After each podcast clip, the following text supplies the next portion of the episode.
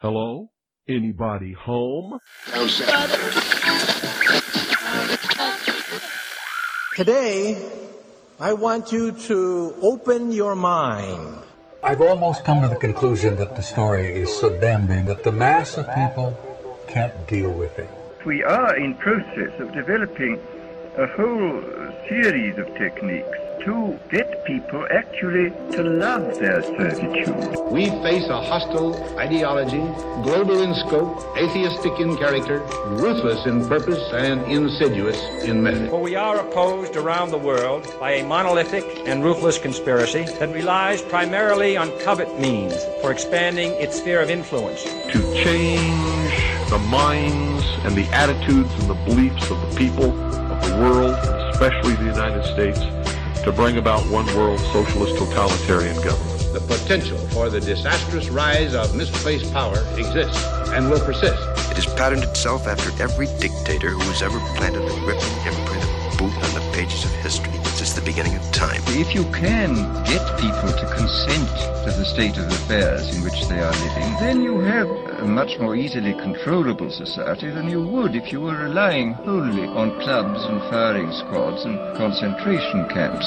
Tools of conquest do not necessarily come with bombs and explosions and fallout. There are weapons that are simply thoughts, attitudes, prejudices, to be found only in the minds of men.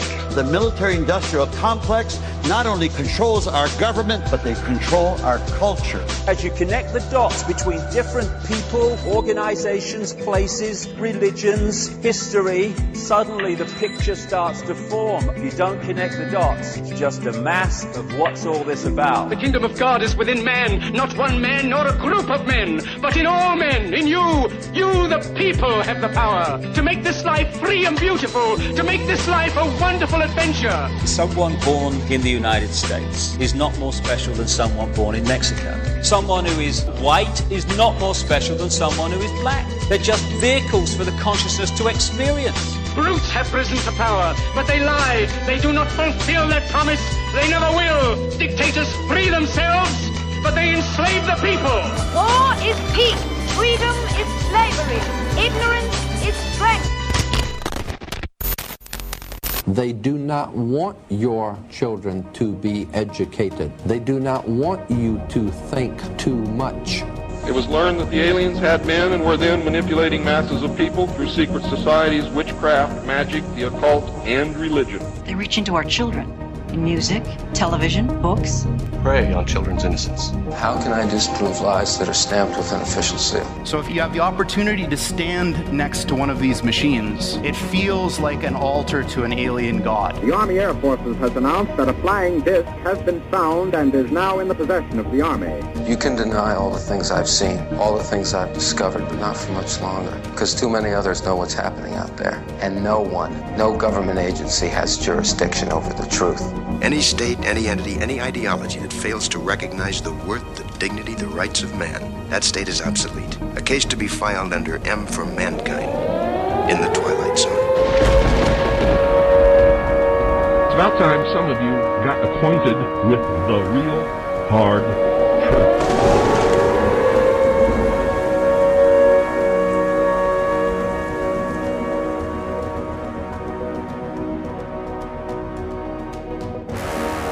I'm Ryan Gable, your host, and you are listening to the Secret Teachings radio broadcast right here on The Fringe FM.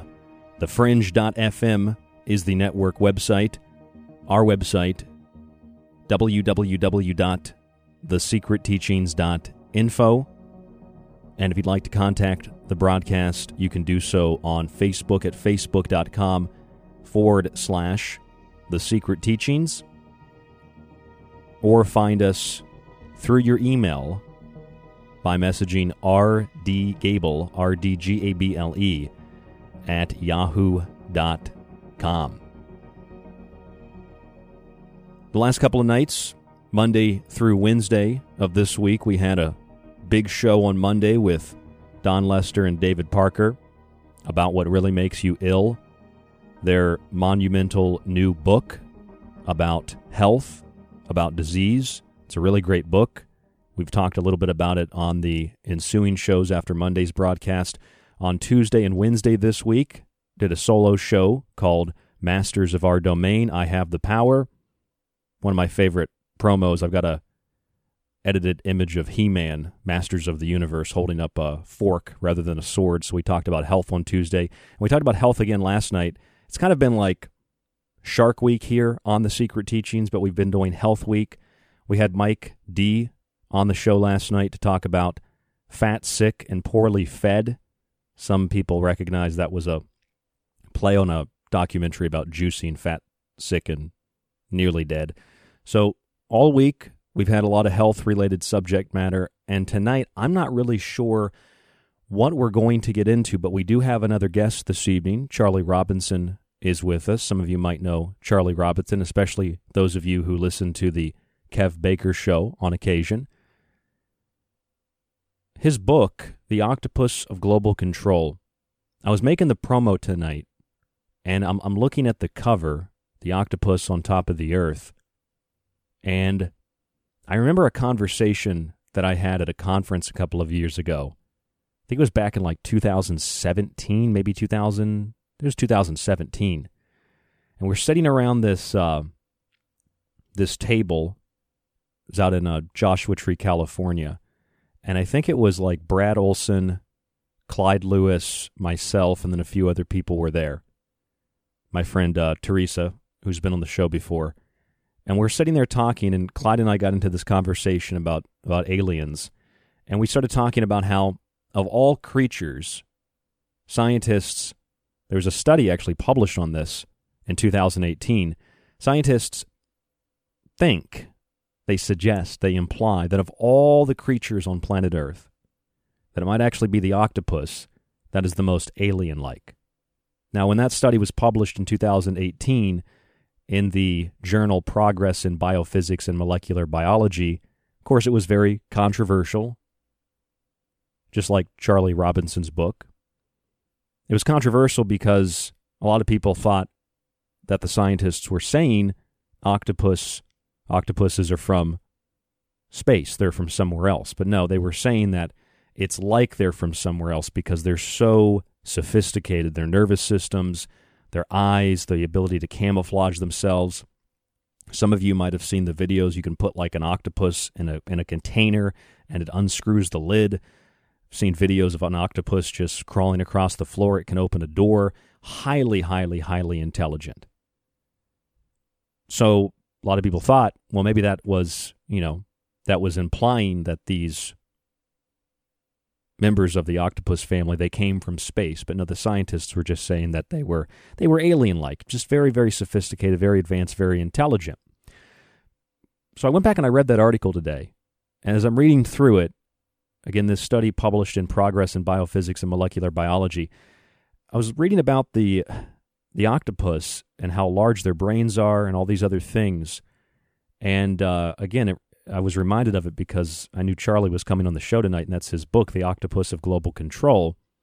And the tentacles refer to the military, government, covert, physical, financial, media, spiritual, and scientific, the different aspects of this control system. And I find it interesting because an octopus is kind of very alien like. And it feels like more and more, whether your background is a Christian, you could be a Muslim, you could come from Europe, you could come from South America. I talk to people from all over the world, and it seems like more and more the only conclusion that people are able to come to is that those individuals in positions of power that represent the suction cups on the tentacles of this octopus military government scientific etc that they are not necessarily alien in the sense that they're little green men inside of suits or reptilians with human skin but that they are alien to the rest of us at the very least metaphorically speaking perhaps though they are possessed by something supernatural beyond this realm. It seems like more and more, Charlie, Charlie Robinson, our guest tonight, it seems like more and more, Charlie, that we are only able to come to the conclusion that the people that are a part of this global system of control, that are part of the octopus, that they, they've got to be alien, at least metaphorically, maybe more than that. I don't know. Welcome to the show, Charlie Robinson, here on The Secret Teachings. How are you? I'm doing great. How are you doing? It's good to be back. Yeah, I'm I'm doing excellent. I've just got all these things going through my head about the octopus and what it represents, and yeah, that, that's that's your work. Yeah, well, you know, the cover uh, art for the book actually comes from the National Reconnaissance Office uh, NRO L 39, which is a spy satellite that they launched, and it had that logo on it. I changed up the colors on it to make it red, white, and blue, but it had a yellow octopus on it, and the text above it said, Nothing is beyond our reach. And I thought, wow, you're just going to go ahead and spell it right out for us with that spy satellite that you're launching, aren't you? so I took, I, I borrowed uh, their image for that. I thought it was appropriate, and it's interesting because the the octopus, and and by no means was I, you know, the originator of the concept of the octopus. One of the quotes that I use in my book is from John Francis Hylan, who was the mayor of New York City in 1922, and he talks about this octopus that has its tentacles and everything and he says to you know to move away from mere generalizations i'm referring to the rockefeller standard oil interest and he described them as being the octopus. So the the symbology's been around for a long long time. Um, wasn't wasn't me. Danny casolaro wrote a book called the octopus of course. And but it's an interesting i, I found it to be a, a great uh, symbolic reference to these people. It's very smart it has the ability to camouflage itself, change colors, change textures. It has uh, a beak, a very dangerous beak that's hidden underneath it. You don't see it till the last second, and by that, you know, by that time it's too late. It's got a hold of you. It'll spray ink, as we all know. Uh, they're very fast, so it will stick stick around and fight if it if it needs to, or it will spray some ink and disappear and live to fight another day and uh, they've been tested for their intelligence. You know, they've had put them through mazes, and they said that you know an octopus that went through a through a cave maze three years ago. If you put him in the same cave, he can remember his you know his way around. It's fascinating. So they're an interesting animal to study. And yeah, I agree with with the scientists. And I agree with you that they are the most you know alien like animals that we have. And one of the component that makes it seem a little bit more alien is their level of intelligence. I think we assume that anything that has gotten off of its planet and traveled across space and found us, you know, and we classify them as an alien, well, they've got to have a certain level of intelligence to pull that off. So, so you'd have to be a smart animal um, to be thought of as being alien, and and the octopus certainly fits the bill. Yeah, it's it's a great analogy between what really controls the world from a centralized mm-hmm. location and, uh, you know, when you think about aliens, a lot of different ways we can think about that, of course. But in the sense of the little suction cups that I mentioned on the tentacles in military, government, etc., what do you think? Do you think that people are actually possessed invasion of the body snatchers. I mean, this is strictly an opinion, of course, but I'm curious mm-hmm. to know what you think because for me, and I know a lot of people that otherwise maybe they were religious, they never thought of aliens or something like that, or you know interdimensional beings or spirits. A lot of people I know are starting to come to a similar conclusion, and that seems to be the only thing that they can all collectively conclude. that this is not human, whatever's making the decisions. I've never had any experience with that myself, but some of the people that I respect um, have told stories about that. I've I've heard David Icke talk about being at the BBC and sitting in a green room next to Ted Heath while they were both getting their makeup done, and that Ted Heath looked over at him and they they looked at each other, and that Ted Heath had black eyes, you know, like his eyeballs were totally blacked out, and that he looked him up and down, like from the bottom all the way up, and he said that he got really creeped out you know, the, a feeling that this guy was not human. You hear Billy Corgan from Smashing Pumpkins on Howard Stern talking about being at a party and watching a guy at the party sh- shapeshift, and Howard pushes him on it like, "Who was this person?" He's like, "Just a record." Record industry scumbag and he's you know he didn't want to go into much detail about that so there's there's stories about that and of course people can dismiss that and say ah get out of here with that nonsense i don't have personal experience with it but do I think it's possible? Yeah, of course I think it's possible. I, I think there's a lot of things that we consider to be far fetched that are that are possible. I think people that have experimented with uh, psychedelics come to an understanding that there is more to this world than what we can see with our eyes or hear with our ears or taste or touch. There's another world out there. There's another dimension, and it exists alongside us. So, is it possible that there are shape shifting beings? Yeah, of course, it's possible. Does it sound crazy? Uh, yeah, it sounds really, Sounds really really crazy. crazy. But I know a lot of things that sound really crazy that are true as well. So I can't, I'm not going to be dismissive of people that have these stories. I'm going, you know, I'm interested to listen. Does it mean that everybody that tells a story about, you know, people being possessed or shape-shifting reptilians is telling the truth? Of course not. There's a lot of nonsense out there. But I'm not going to dismiss something just be, because it sounds a little bit too far-fetched because I've, I've, I've lived enough to know that um, that if we base our reality on just on what we can see with our little eyeballs that only you know can pick up the visible light spectrum and, and we and we determine that what we see is only is reality and and if we can't see it then it doesn't exist well i think that that is very limiting. I think that does a disservice to uh, the amazing nature of reality. I think that we don't have a grip on what is and isn't possible. Um, not to mention, you know, we've got an active disinformation campaign and a ridicule campaign that has been laid on us by governments and churches and the media for, you know, forever, really to tell us that we're stupid or we're crazy or we're witches or we're whatever for believing in something that is not traditional, not mainstream, not you know pr- not settled science, air quotes. So, you know, there's a lot out there that we don't know. Uh, you know, is it possible that people are being possessed? Is it possible that these people are working for a higher, you know, something above them, a more nefarious, evil you know, a group and you've got guys like Soros and Gates and all these people and they're sort of the the underlings that have to do their bidding. I mean, listen, we're getting closer and closer to to to me feeling that that is um, not just possible but more likely. And uh, uh, but once again, I got I have to I have to just use the disclaimer. I've never seen anything like I've never had experiences like this myself.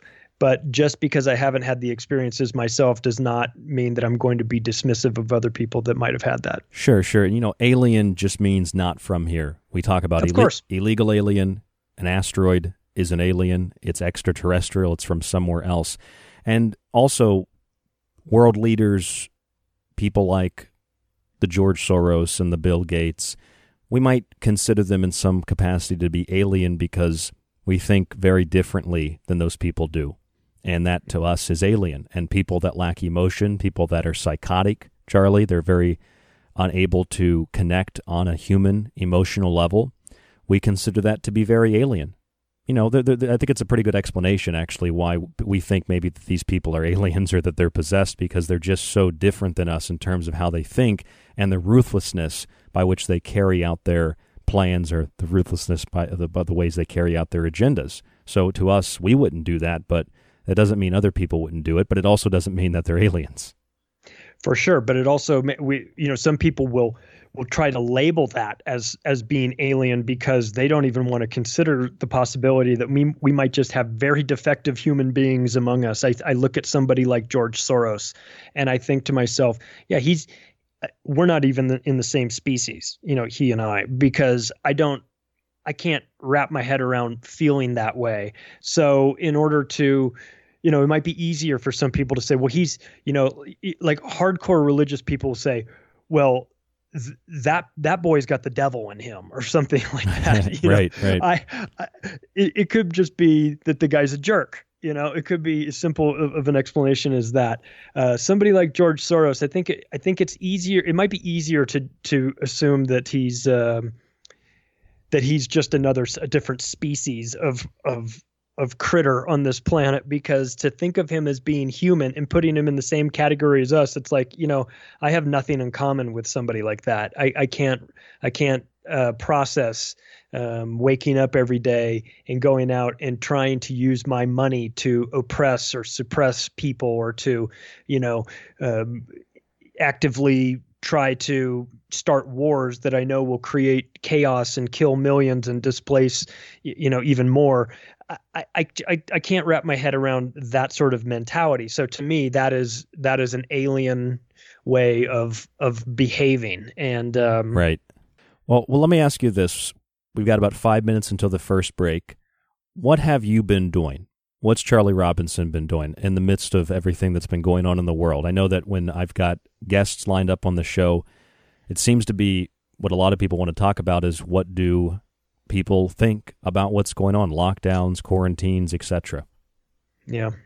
I uh, just coincidentally, I started a podcast in January. I started working on I the saw idea that. behind. Yeah. Started started doing that. Started recording in um, late February and early March, and then everything, of course, kind of happened. And so, while this lockdown uh, started, um, I got to work. I had, you know, I had time, so I got to to work recording episodes for the the show, which is called Macro Aggressions. It's available on Apple Podcast and Spotify and iHeartRadio, and it's also the video version is available on David Icke's platform, uh, Ickonic, as well, so people can check that out. And and so I've been doing a lot of that. I'm finishing up a book with Jeff Berwick called The Controlled Demolition of the American Empire, and um, we were ready to go to print with it, and the coronavirus situation happened, so we stopped and put our heads together and wrote um, a brand new chapter for it as well that incorporates that. So I'm glad. I mean, in, in in that sense, I'm glad that we were able to, to add the most current event that we're living through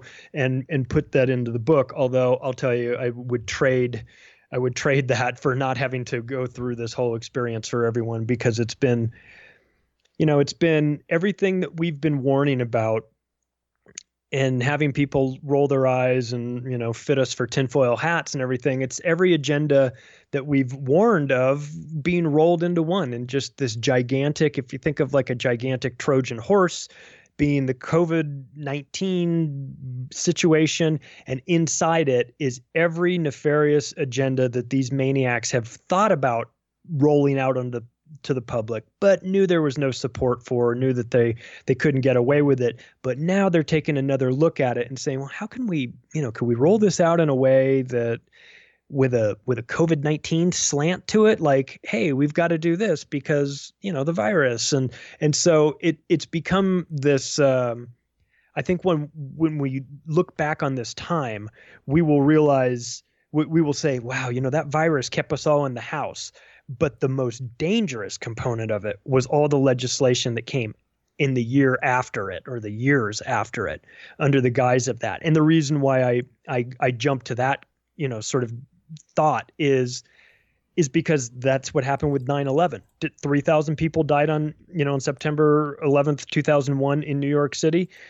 And that and that was traumatizing and horrible. But when you look at 9 11, you can't talk about it without also taking into account things like the Patriot Act and talking about the wars that came about it. So, so where we are right now, living right in the middle of it, is like being on the morning of September 11th, 2001.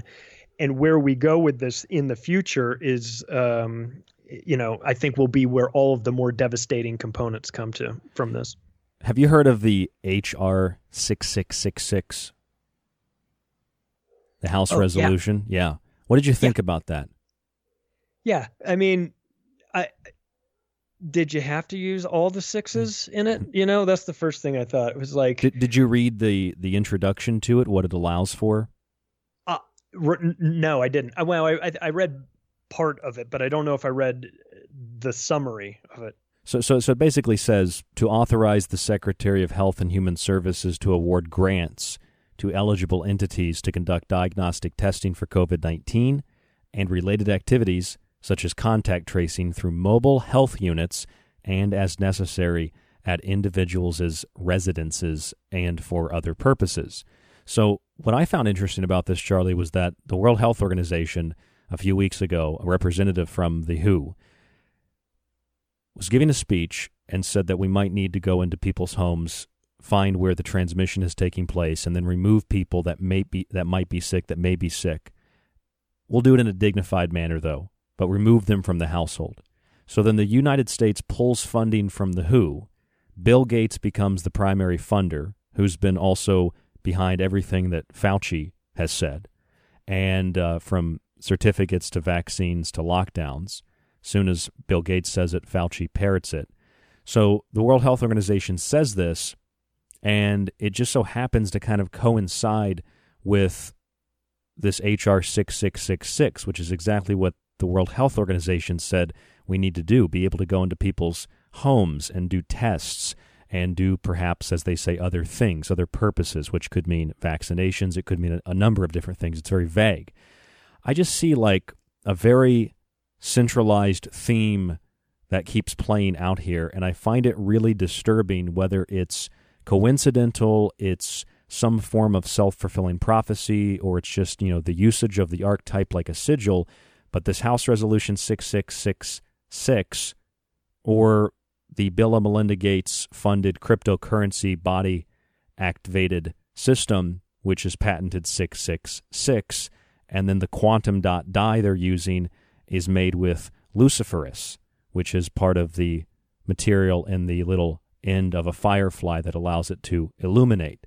So you have all these different references 666, the mark of the beast, Lucifer, archetypes, sigils. There's some kind of power there, and it's very strange that they're. Cho- it seems like they're choosing to use those numbers, Charlie. I, I don't know. What do you think about all that?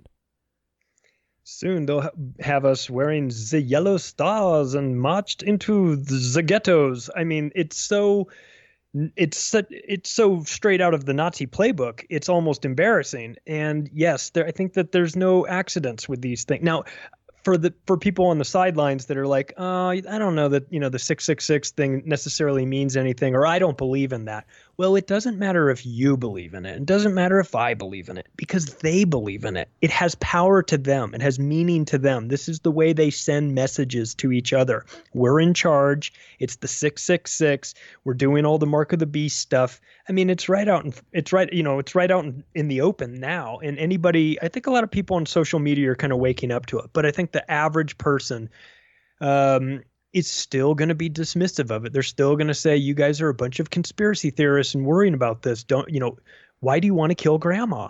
Ryan, why do you want to kill grandma so badly? Just take the shot. What's wrong with you? Yeah. Yeah, you know when I look at the when I look at this like the House bill or I look at the uh the cryptocurrency system or any of the other things, the quantum dot dies, the the the micro needle tattoos that they've funded Bill and Melinda Gates, the foundation. Going back to 2014, they were financing the development of microchips that would be implanted in you and it would sterilize you through the microchip. So these are the kinds of things that you, myself, and so many others have been talking about for decades. People were talking about this long before I was even born.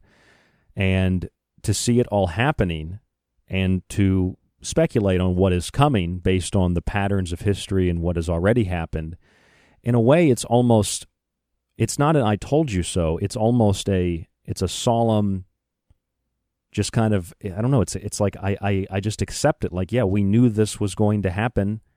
Uh, I think a lot of us are just at the point, Charlie, of, of, of what do we do? Maybe we can talk about that when we come back from break, because I know that's what a lot of people are asking me. What can we do? You know, we saw this coming. We knew what was going to happen. History tells us that, but we don't know what to do to respond to this. Do we just acquiesce? I feel that a lot of people just don't have any other choice, they think. They just acquiesce. I don't know. I want to get your take on that when we come back from break. Charlie Robinson with us here in The Secret Teachings. I'm Ryan Gable, thesecretteachings.info. What do we do about all the things that we're experiencing right now? Just having a laid back conversation with Charlie tonight, right here on the broadcast. rdgable at yahoo.com, facebook.com forward slash The Secret Teachings. Don't go anywhere. We'll be back.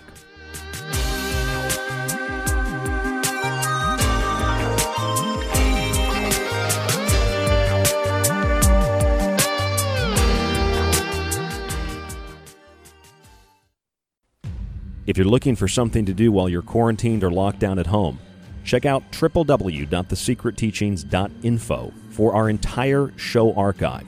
There you'll find every single broadcast after it airs, and you can download and stream every single one of those shows with great guests and timeless subjects. Right now, it's only $35 for a one year subscription to the archive and a free copy of one of my books with free shipping in the United States.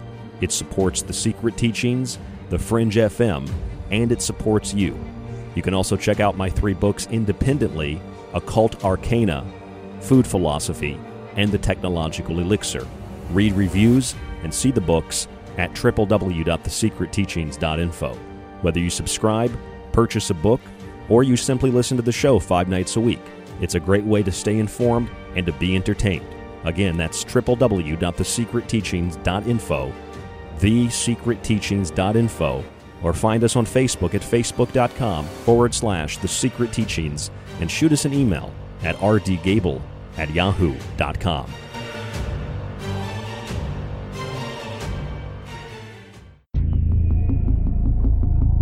You are listening to The Secret Teachings with your host, Ryan Gable. To contact Ryan, email rdgable at yahoo.com. Hi, Jeremy Scott here from Into the Paranormal, and I'm back live Saturdays at 6 p.m. Pacific, 9 p.m. Eastern, right here on the Fringe FM. If you're interested in all things that include the occult, from witchcraft to voodoo, and from mythology to alchemy, then why not check out the book Occult Arcana, complete with hundreds of beautiful images?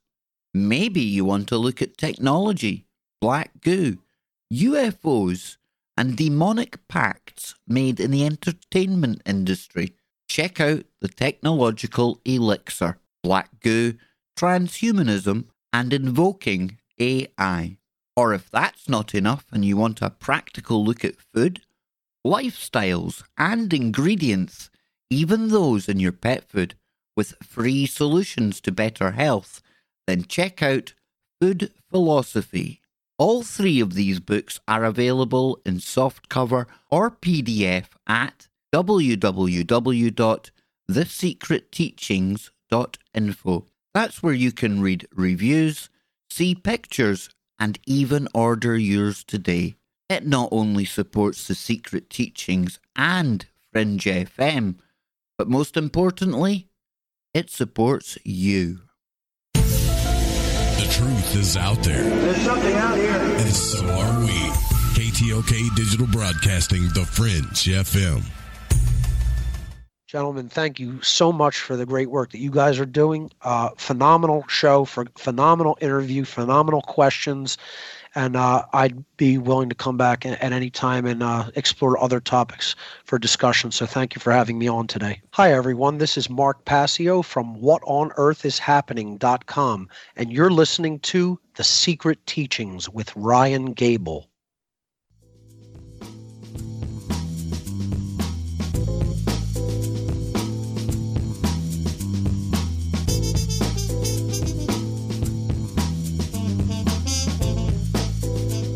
I'm Ryan Gable, and this is The Secret Teachings on the Fringe FM. TheFringe.fm is the network website. Our website is www.thesecretteachings.info. Our email to contact us is rdgable at yahoo.com. That's R-D-G-A-B-L-E at yahoo.com. Charlie Robinson is our guest this evening, author of The Octopus of Global Control. And recently, Charlie, I've been trying to. I'm, i know this might sound strange. I've been trying to figure out. I've talked to some other radio hosts who feel the same way. I've been trying to figure out what exactly do I talk about now.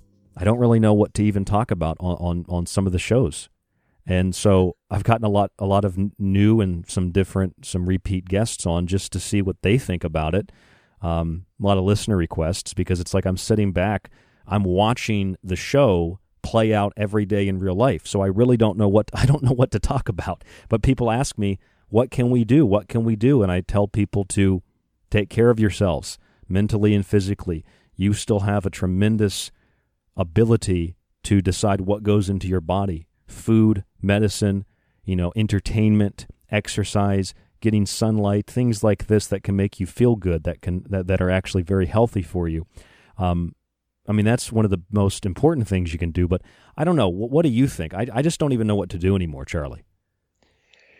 Well, it's an it's an interesting time because it's a it it it's working out to be a very educational um, it time. Is, yeah. in history. People are learning a whole lot. Um, the people, if you want to call them, to borrow a James Corbett term, normies, right? Normies are kind of waking up to this. We have this push towards what we've got in the news today, which was President Trump announcing that when the vaccine is done by the end of the year, that he wants the military to roll it out and be able to administer it to everybody. Okay, now that is a first of all, it's insane, but it, that is a bridge too far for even the most normie person. So I'm wondering if after this whole thing, you know, is done over the next couple of months, when the you know these lockouts are lifted, if it does, if it doesn't work to, in a way, backfire on these controllers by them overplaying their hand by them pushing things you know as we know they'll push and push until we stand up for ourselves. And we're in america we're really good about we're really good at a lot of things. But protesting not one of them we've never been very good about and especially lately we just don't really i mean we're starting to see some of them spring up here and there and that's a, that's promising but but I'm talking yellow vest. You know, they did it for a year and every single weekend there were more and more people. I'm wondering if after we come out of this that maybe we they stir up a hornet's nest of citizens that were just mindlessly going through their their lives, pay, not paying much attention, turning on the mainstream media and thinking they're getting information. If after all of this, it doesn't wake up a new generation of people to the lies of the corporate media and the governments and big pharma i mean then i don't know what will. So this is a very pivotal time for us. I feel like we're at a at a crossroads. It's like okay are we going to just bend over and take it? Or are we going to stand up for ourselves and say no no no no no we vastly outnumber these maniacs we own their plans are subjective to us. If we decide that we're going to participate, then they win. If we all collectively stand up and say, we're not doing this, then they lose. It's really as simple as that. So, are we going to do it? If the military is put on the streets to administer vaccines, are we going to stand up and say, we're not participating in this? We're not paying our taxes. We're not watching our nightly news. We're not voting. We're not going to, you know, we're not doing any of this stuff. We are going to we are going to just completely come unhinged. I certainly hope that that's the, well. First of all, I hope it doesn't get to that. But maybe this is the kick in the ass that we need as a nation because we've been losing our rights and just willfully giving them up since 9/11. And what do we have to show for it? We have more war, we have less rights, we have more government spying on us, we have um, a larger you know budget uh, budget deficit. Um, the Federal Reserve and Wall Street are running this country. Like, so at the current rate we're going, we're going to be su- subjugated anyway. So maybe what this virus did is it just it just ramped it all up and put it right in so front is of our it, face. So is it like for those of us who have been hosting radio shows and writing books, and for all of you who have been talking to your friends and family and spreading information of this sorts for years. Is it kind of like now we get a break and then everybody else gets to gets to learn? It's their turn to learn. Is, is it kind of what it feels like a little bit?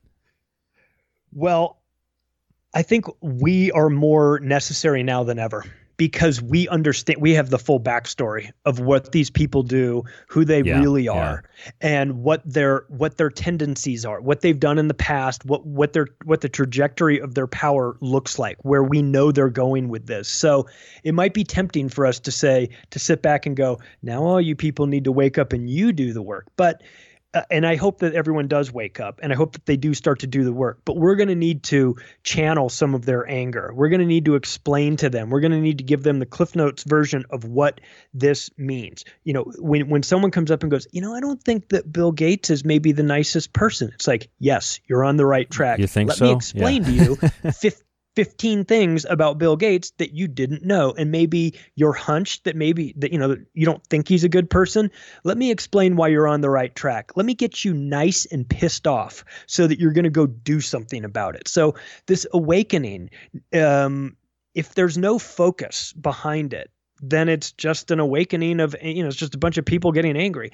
But if we channel it if we if you know guys like you that have radio shows or where I have a podcast or write books, uh, you've got a bunch of you know the people that you have on your show that are that are doing. So, we're actually more necessary now than we ever have been because if everyone wakes up but they don't know what to do, then it's I don't think that that'll be as effective. But now, if we can channel that, if we can educate people, if we can say, listen, you know, I I got interviewed for this documentary that's coming out through Ickonic called Prime for Panic Lockdown 2020, and um, one of the things I said in it is that you know we we have got to do a better job as the general public of digging into the background of these people that magically show up during crises and are presented to us as saviors. Fauci, Gates, World Health Organization, you know, these organizations that just come onto the stage out of nowhere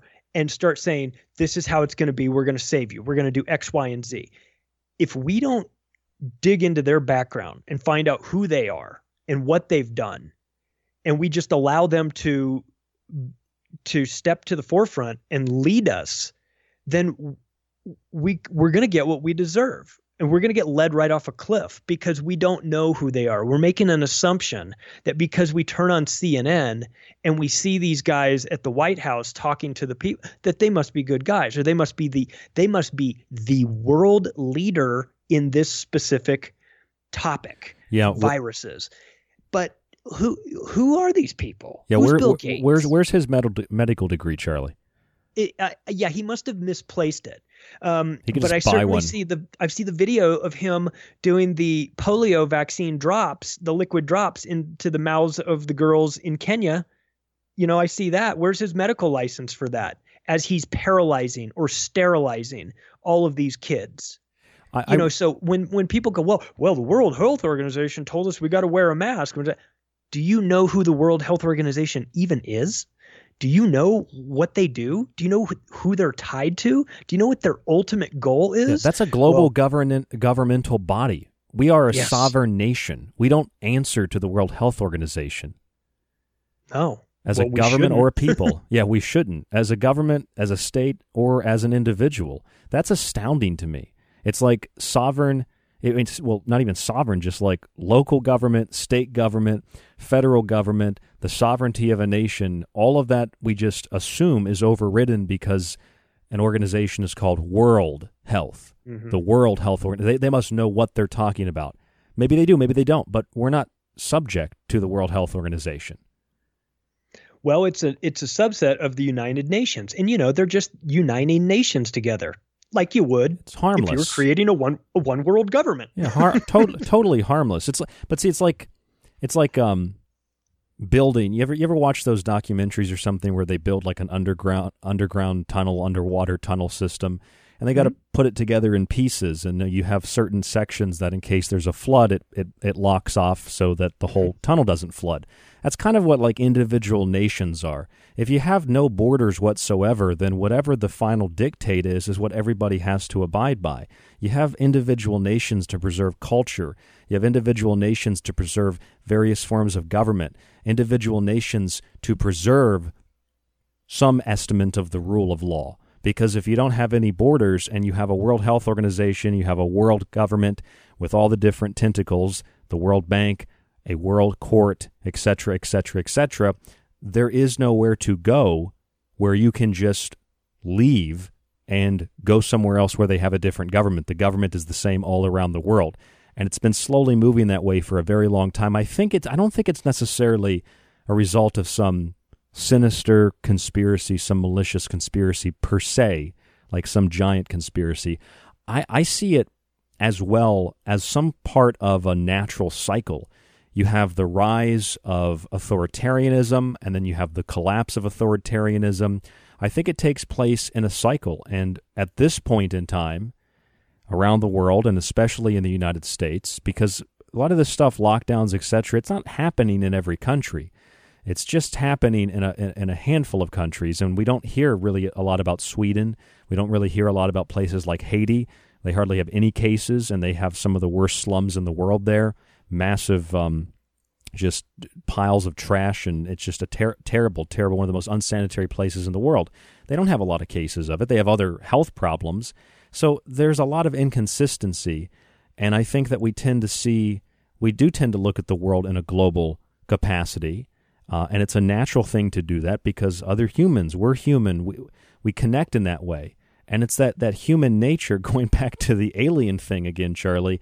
I think it's that human nature that, that the aliens, whatever they might be, even if it's just, you know, an analogy, uh, they capitalize on that because it's like that that question that you you rhetorically asked me do you want to kill grandma you don't want to kill grandma do you it's like well do, do you want to you want to you know stay by yourself in this one little spot. You don't want to branch out into the rest of the world.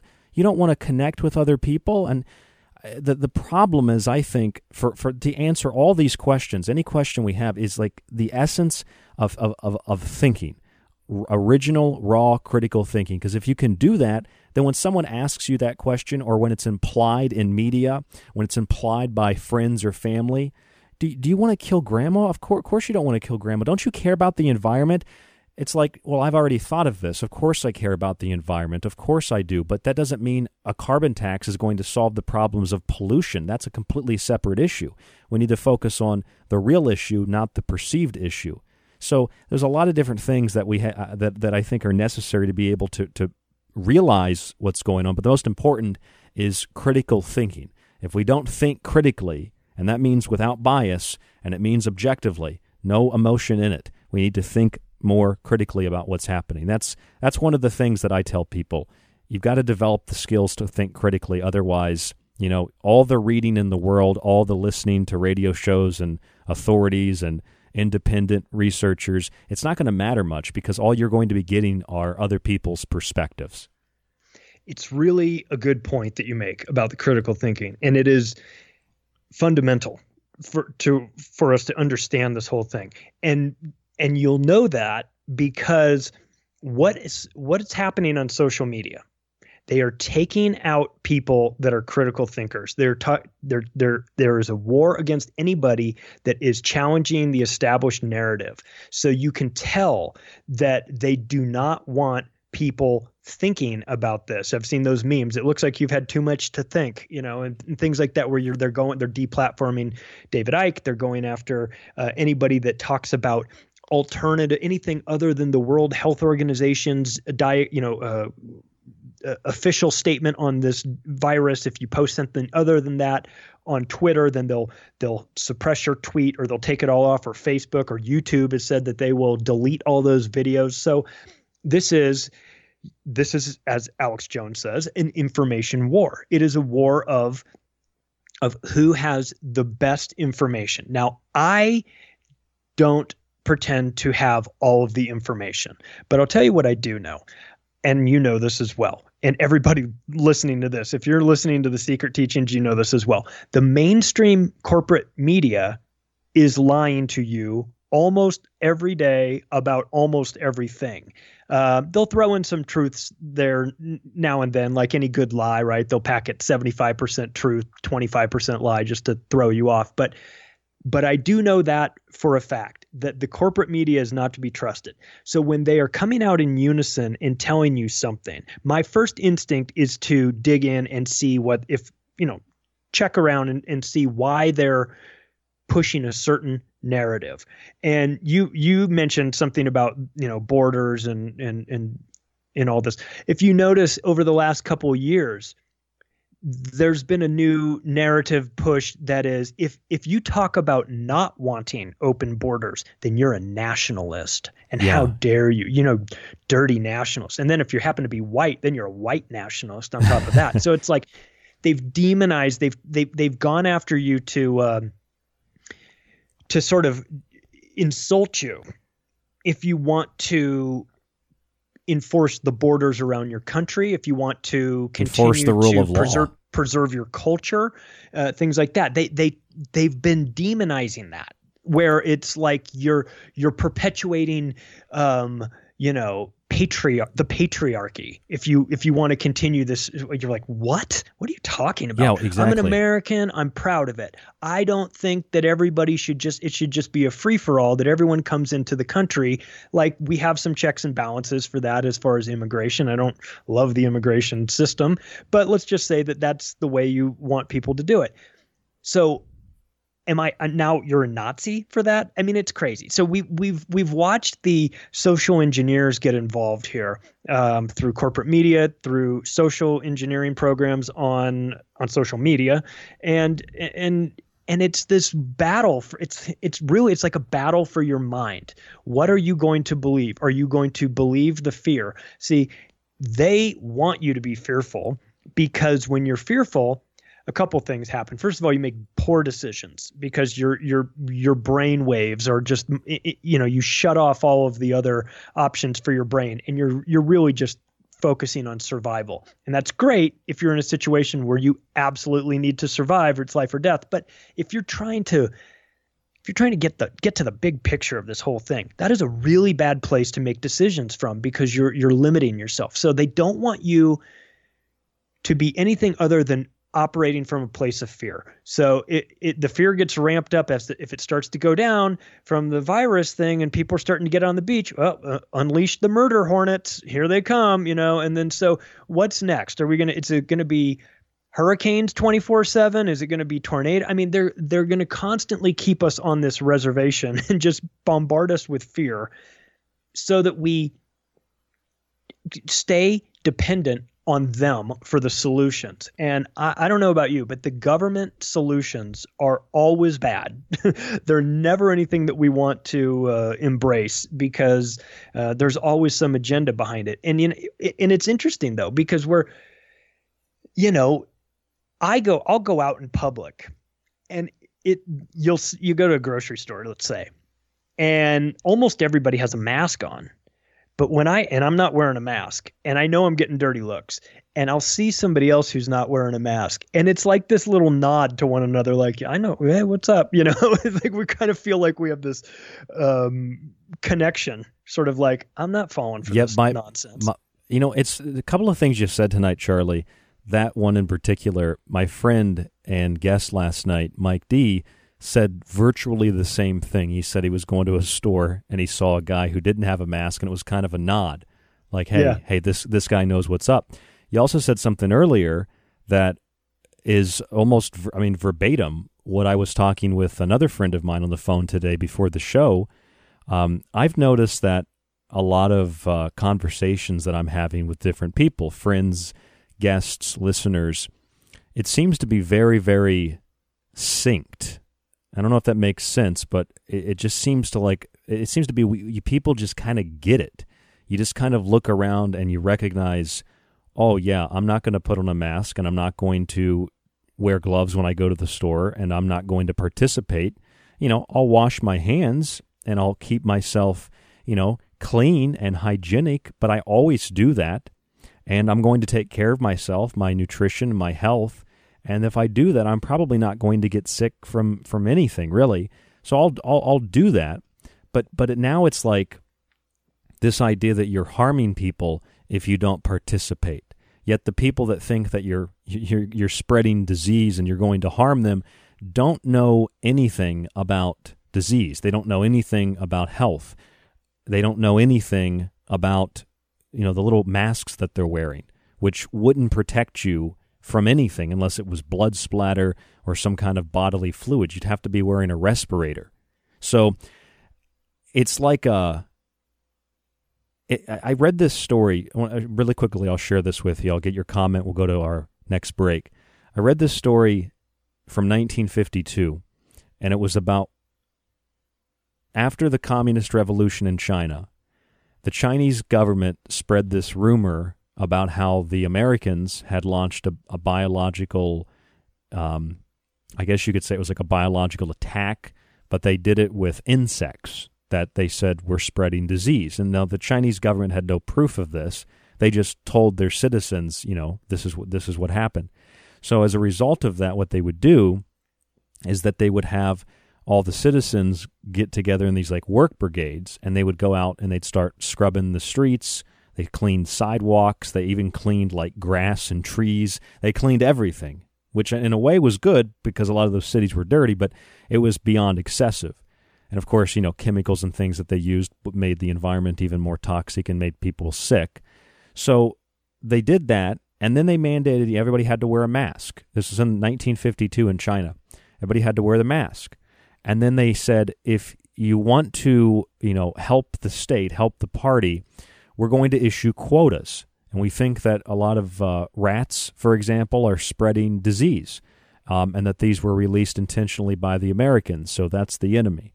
And if you want to help the party, go find five rats a week, chop the tails off, kill the rats, chop the tails off, and you bring the tails to the local government offices, and you uh, meet your quota, we'll give you a red flag to fly.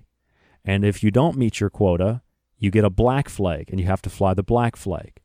And so if you had the red flag, Charlie, you were considered a good little comrade, a good little member of the state, a good little communist. And if you had the black flag, well, people thought that you were trying to harm them because you weren't doing what you needed to do for the community, for the collective. You were going to make people sick because you were not participating in the acquisition of insects or animal tails or something like that, rodent tails.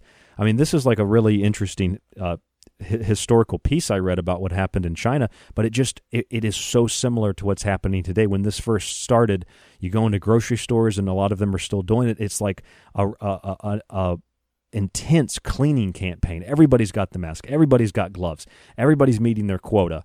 And if you don't participate, well, then you don't get the red flag. So you not wearing the mask in the store, Charlie, you see another person who doesn't have one, you you know get, give a nod to each other. You both know what's going on in that regard, but other people they look at you as if you have the black flag, and you're subject to the hatred and to also these people get uh, legitimately they're afraid of you because they think they've been told that that you're going to get them sick. So I just think that that element of history is very important as a reference for what's happening today because you hear history repeats itself, of course, but it's more than that. It's that you can look at the patterns of history, and then without a crystal ball, they are your crystal ball, you know what's going to happen next. And for all the people that are saying, hey, this is going to be great because, you know, people are going to become aware of what's going on, they're going to fight against it. Personally, I don't think so. I don't think that it's a losing proposition, but I don't think it's a winning one either. You, Charlie, I would I would imagine and I know I do, and I know a lot of listeners do, you know where this goes next. We've got plenty of history books that show us where this goes next. And yeah, in the end, it might be okay, but it goes through a cycle. I know what comes next, and I think you know what comes next. Maybe it won't get that bad, but to me, that's kind of like having faith, and I don't really want to deal with faith in a moment where an action, a direct action, could prevent harm to myself or to others. That's why I refuse to wear the mask because I've read the medical literature about the danger of wearing masks consistently. And yet people still tell me, doesn't matter. You know, I want you to wear it because it makes me feel better. It makes me feel worse. I've read the literature. It's not good for me. And it just goes back and forth like that. So I that, that that's just I'm digressing from the point. I'm just saying I'm just saying like these are these are the thoughts that are coming to my head in the middle of all this. We I don't think we can't rely on faith and other people to protect us and save us. We have to rely on ourselves. And again, that comes back to, to critical thinking again. And in China, back in the 52, when they were doing all of that, what would the smart people do? If they were required to turn in five rat tails every month, they would breed rats. They would breed rats, yep. They would get smart and game the system like we all would in situations like that. So this authoritarian crackdown on medical, you know, wearing the masks and the scarlet letters, if you think about it, it's actually kind of genius because the best way to police everyone when you're say the government with a limited military and a limited national guard the best way is to get people to police each other to to grow a nation of Karens, a nation of people spying on each other, uh, of social shaming of one another. And it's like a struggle. That, se- it's like a struggle session. That's what they used to do in China. They would shame people in struggle sessions. They'd have events where people would come and they would throw things, they'd spit, they'd curse, they'd scream, they'd yell, and the person who was in the center of that quote unquote struggle session would have to sit there listen to it, take it, and then they would have to write apology letters and they'd have to verbally apologize for hours and hours and hours and hours and hours for being bad, for doing one thing that the community didn't like. That's exactly what we're experiencing today this group collective herd mentality that dictates what the individual does. Yeah. It's um you know, it's it's for the it's for the safety of the community it's it's herd immunity. It's all of these things. You're putting us at risk. It's genius to to get people fighting against one another. But it is um you know I, I i'm sorry but and this may sound a bit arrogant but I feel like I know a little bit more than the herd does about this stuff. Uh, and I'm not willing to just fall in line and follow them because they will march us they'll march us into you know this is the mentality that marches you right into getting on the trains you know getting on the getting on the trucks that take you to the trains that take you to the camps. And um, you know it's for your it's for your own good. It's for your own safety. It's for the better betterment of the community. What are you trying to are you trying to destroy germany? Are you trying you know all of these things.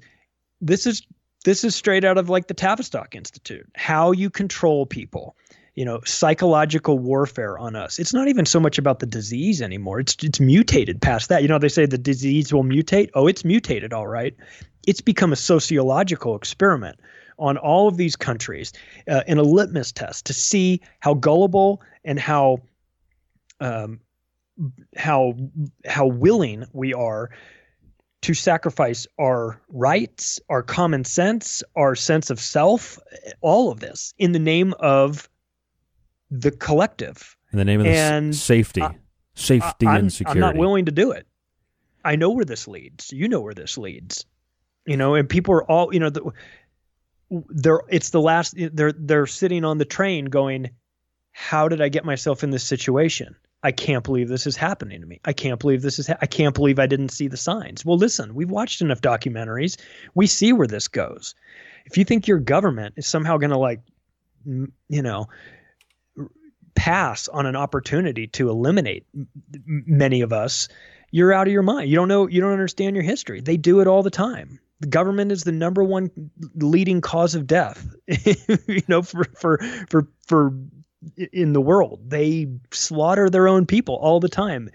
And if you don't think that the United States, through their military and media components, can talk can can can whip up 330 million people into a frenzy and get them hunting down anti-vaxxers as being the problem for all of I mean then I'm sorry I don't know what to tell you. It this is exactly where it's going. It's this is we think we've got problems now with this virus. I think that the the collective response to it by the people if we don't wake up um, is going to be even worse than the virus itself. What comes out of this? This is the playbook. This is the activation globally of a one world eugenics based technocracy. And you're seeing it from corner to corner, from state to state, from country to country, from individual to individual. The good news is, as an individual, if you stand and you do what you know is right. And I'm not saying based on some morally subjective definition of what's right.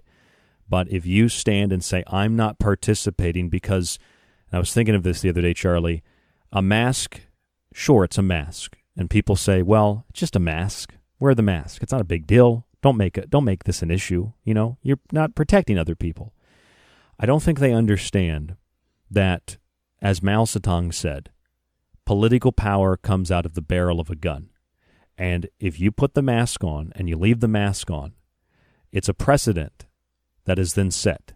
And then there will be another precedent and another precedent and another precedent. And anybody along the way that refuses to participate with the precedences is going to be, as you said, shamed by the collective.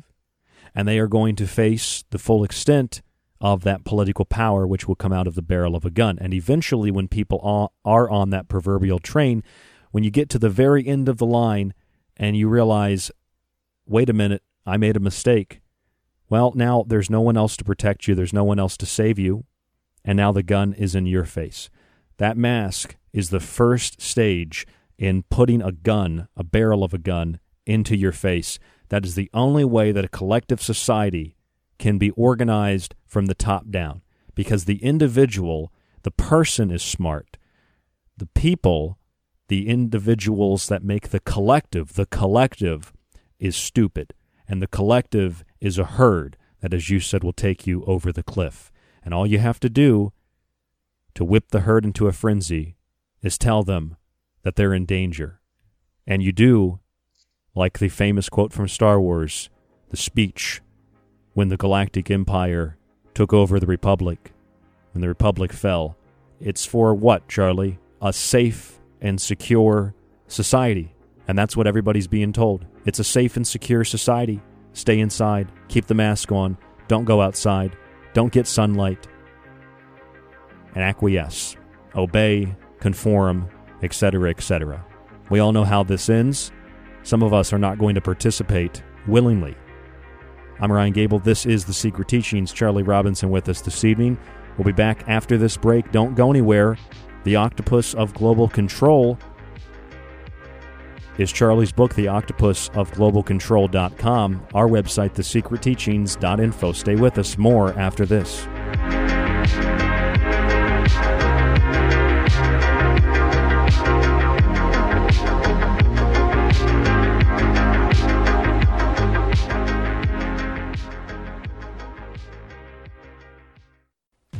If you're looking for something to do while you're quarantined or locked down at home, check out www.thesecretteachings.info for our entire show archive.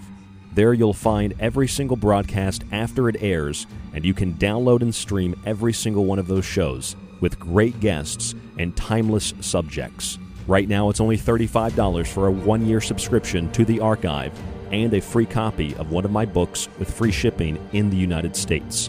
It supports The Secret Teachings, The Fringe FM, and it supports you.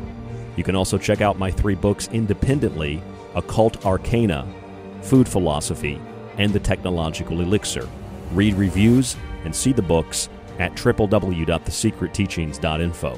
Whether you subscribe, purchase a book, or you simply listen to the show five nights a week, it's a great way to stay informed and to be entertained. Again, that's www.thesecretteachings.info thesecretteachings.info or find us on Facebook at facebook.com forward slash the secret teachings and shoot us an email at rdgable at yahoo.com.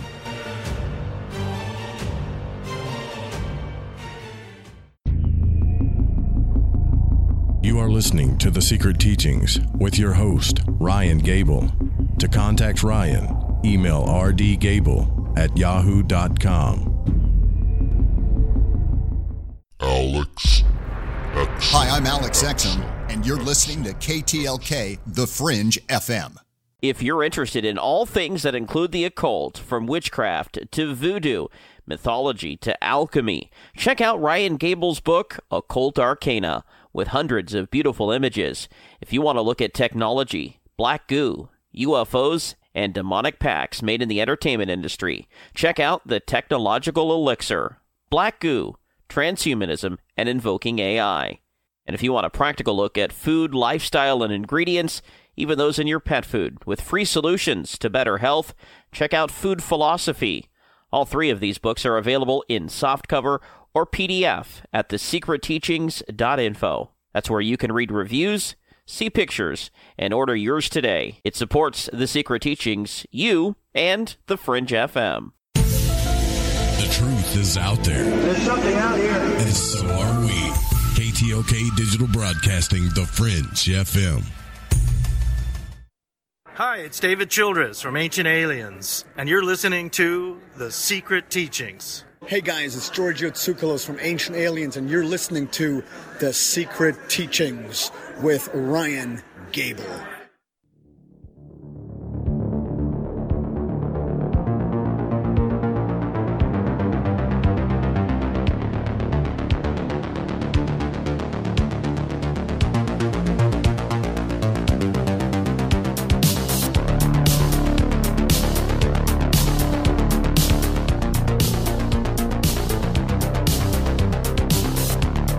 Ryan Gable, and this is the Secret Teachings radio broadcast right here on the Fringe FM.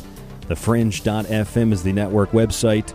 Our website, www.thesecretteachings.info. If you'd like to contact us, rdgable at yahoo.com. That's R-D-G-A-B-L-E at yahoo.com. Facebook.com forward slash The Secret Teachings. Charlie Robinson is our guest this evening. The Octopus of Global Control.com. The book, The Octopus of Global Control. Charlie Robinson with us this evening. And Charlie, I was thinking back to the days of when I did college radio, and I didn't really know a lot about politics or, you know, political preferences per se. And uh, I would talk about things like, uh, you know, let's say George Bush. And I'd make fun of George Bush and I would talk about things that were in the news, you know, even after his presidency.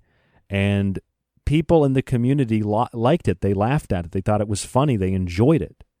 But then when I would talk about Obama, because I saw similar corrupt elements of Obama, and I would do do shows where I would talk about that, you know, topical things, I realized people got really angry. And I was really naive, Charlie. I didn't understand why. I was like, why are, why are you getting angry? I thought you were you were anti-corruption. I thought you wanted like some honesty. I thought you wanted something to actually change. And then I realized one day, years and years ago, oh, it's not really about being anti corruption. It's not really wanting change. It's about political identification. And it's about whether or not your side is winning or your side is losing and what you're willing to do about it. So I want to ask you this, Charlie. A lot of people say that they will not take a vaccine. A lot of people say that they will not participate in the rollout of this global medical authoritarian technocracy. However, history shows us that most people, despite their vocalizing of refusals to participate, you know, that they will participate because the consequences of not participating are far greater than the consequences of getting that vaccine or of acquiescing to whatever it is that the authorities are demanding you to acquiesce to. Usually it's a, a volunteer thing, though, but you do have a gun to your head. For me, though, when I say I'm not acquiescing, I'm not acquiescing, period. I'm not wearing a mask. I'm not getting a vaccine. Now, I'm going to say something that might make some people uncomfortable. I am full throttle 100% not going to participate, meaning that I might end up in jail or I might have a bullet put in my head. That's how I choose to deal with it because I will not back down or stand down. I know most people, because of the consequences, family, friends, they will inevitably back down. Where do you stand on that, Charlie? I'm not saying to tell me exactly like what you would do in a particular situation, but how do you feel about this? How do you feel about the law of consequences and how how we are willing to fight when it's easy, but when it actually comes time to doing it, it's like we're willing to go to practice, but we don't want to play the play the game. I'm on I'm on your team on this one. And and I'm I agree with you. It may it may rub some people the wrong way.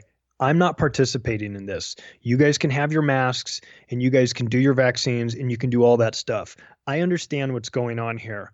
And that actually might you know, that might work in my disadvantage because a lot of this, you know, once you wake up to this insanity, you you can never go back to sleep to to it. And you sometimes kind of wish you could. It would certainly make life a whole lot easier. There's no you know, there's no respect for someone that wants to go back to sleep. But I mean, I get it. I get it. it. From time to time, it'd just be easier to forget about all this stuff. But if you're going to roll out this mandatory vaccination program, which is where this is going, we just have to look, you know, a couple steps ahead. Um, I you're you're going to have to do it at the barrel of a gun for a lot of people. Now, certainly, I think a large segment of the population will go along to get along. They're they're people that consider themselves to be good people. They will convince themselves or they will see it as them doing their part to make sure that they're not in, you know, that they can't get sick because they don't want to spread it to other people. A very noble approach. I understand. Like that that they're more concerned about others than they are themselves. I respect that in terms of you know putting putting others ahead of, of yourself. That is a, a noble way to behave. But you've got to know that there's more to this story than that. And you're walking into a trap if you do this. Now, I've had these conversations with people with regard to just vaccines in general. And one of the parallels I make to people, I find that this this sets it in, in a context that really kind of makes a whole lot of sense. You know, I I would never allow my daughter, well, not that, well, let's just say I had a son. I would never allow my son to go on a camping trip with a Catholic priest. And part of the reason why I wouldn't do that is because I know the reputation of the Catholic Church of having deep ties to pedophilia and these priests in, in particular. Or, or even now, Boy Scouts for that matter, right? Right, exactly.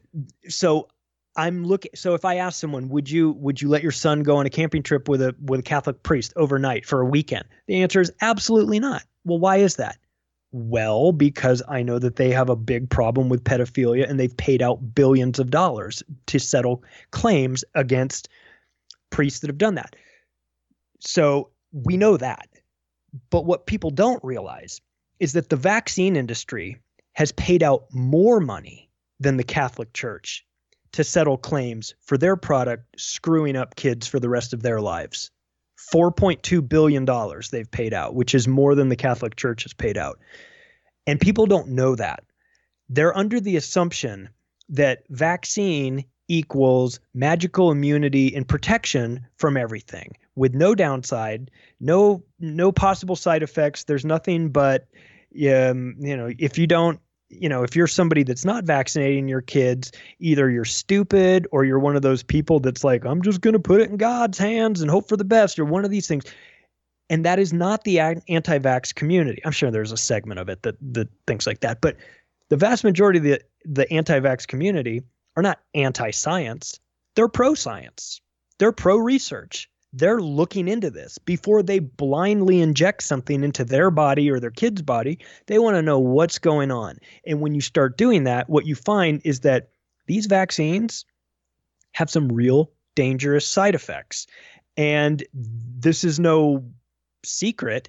They changed the law in 1986 to make the vaccine manufacturers uh, immune to prosecute to liability lawsuits, and then they created this VAERS court. So really, that 4.2 billion dollars uh, is being doled out by a vaccine court that's really run by the uh, Department or Health and Human Services and the Department of Justice to institutions that you cannot trust at all. And really, that 4.2 billion should be multiples higher than that if it was a real, accurate, normal court of law where you could challenge them uh, and say your product caused harm to me or my family members. That number if, would I be can, hundred times bigger can, than that. If I can interrupt you, I've read that the numbers of for people who apply for vaccine damage funds.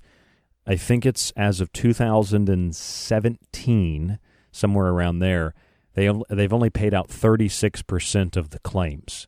So only hmm. thir- that and that and that is still yeah billions of dollars to 36%. So you're right. And the numbers would be astronomically higher.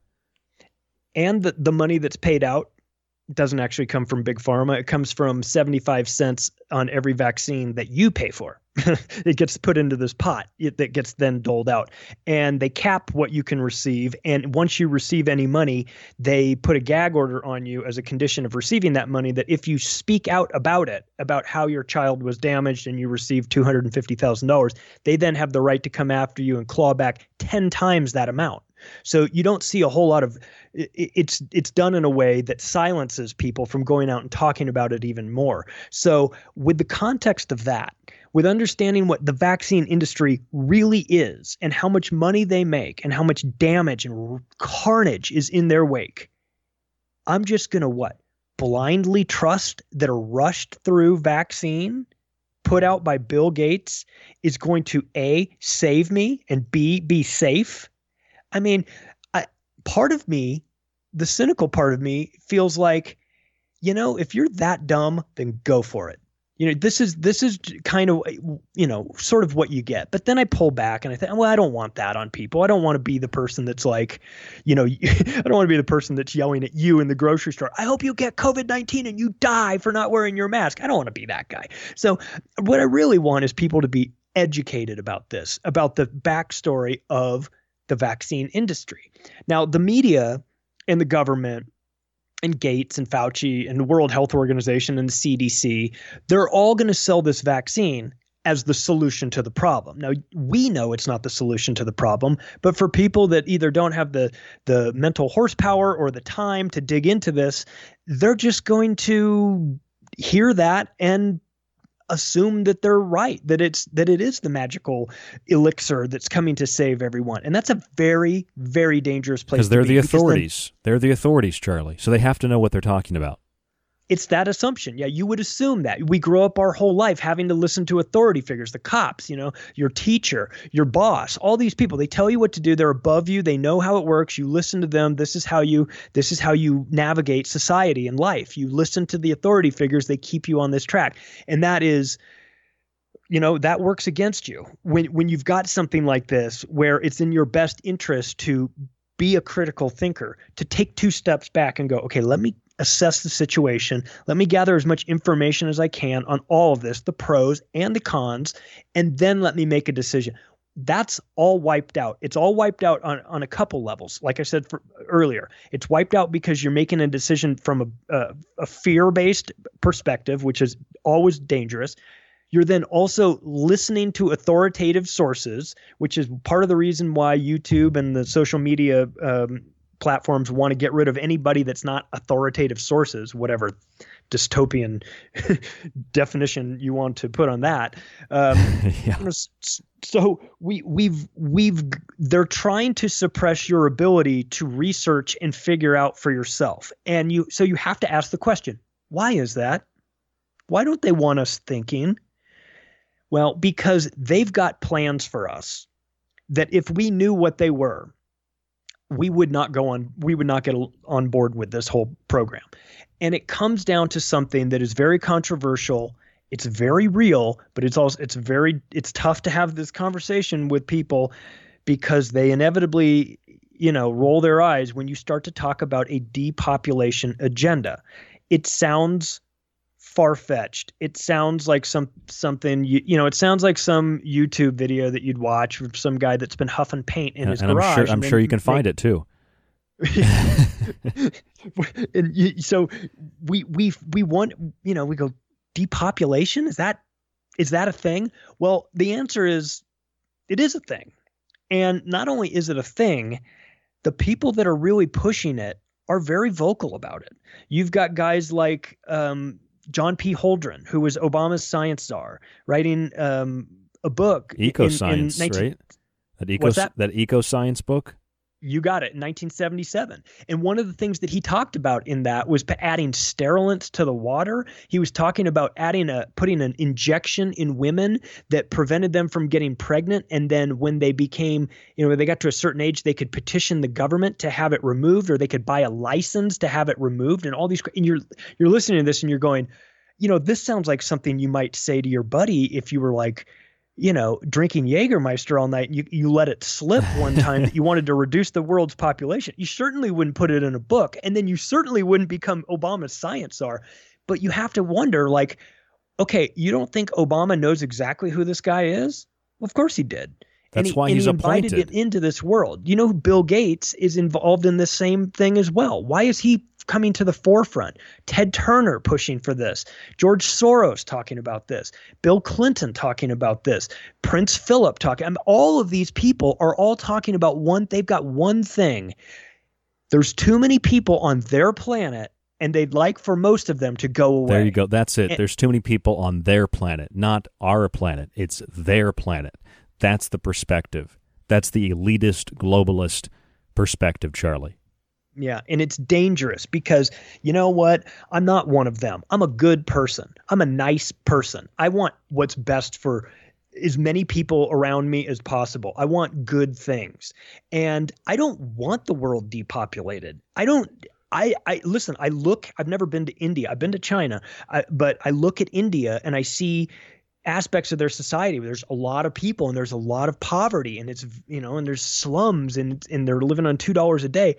And i have empathy for those people. I don't want them dead.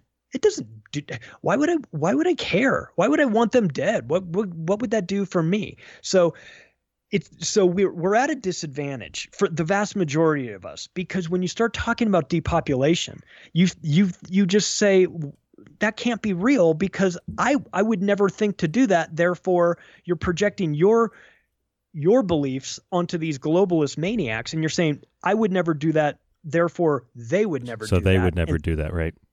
And that's a dangerous place to come from because, as we know, they want different things from us. They see things differently. Um, so I I think it's I think we're going to have a, a hard time I think we're going to have a hard time educating people to what the big, big plan, what the grand plan is.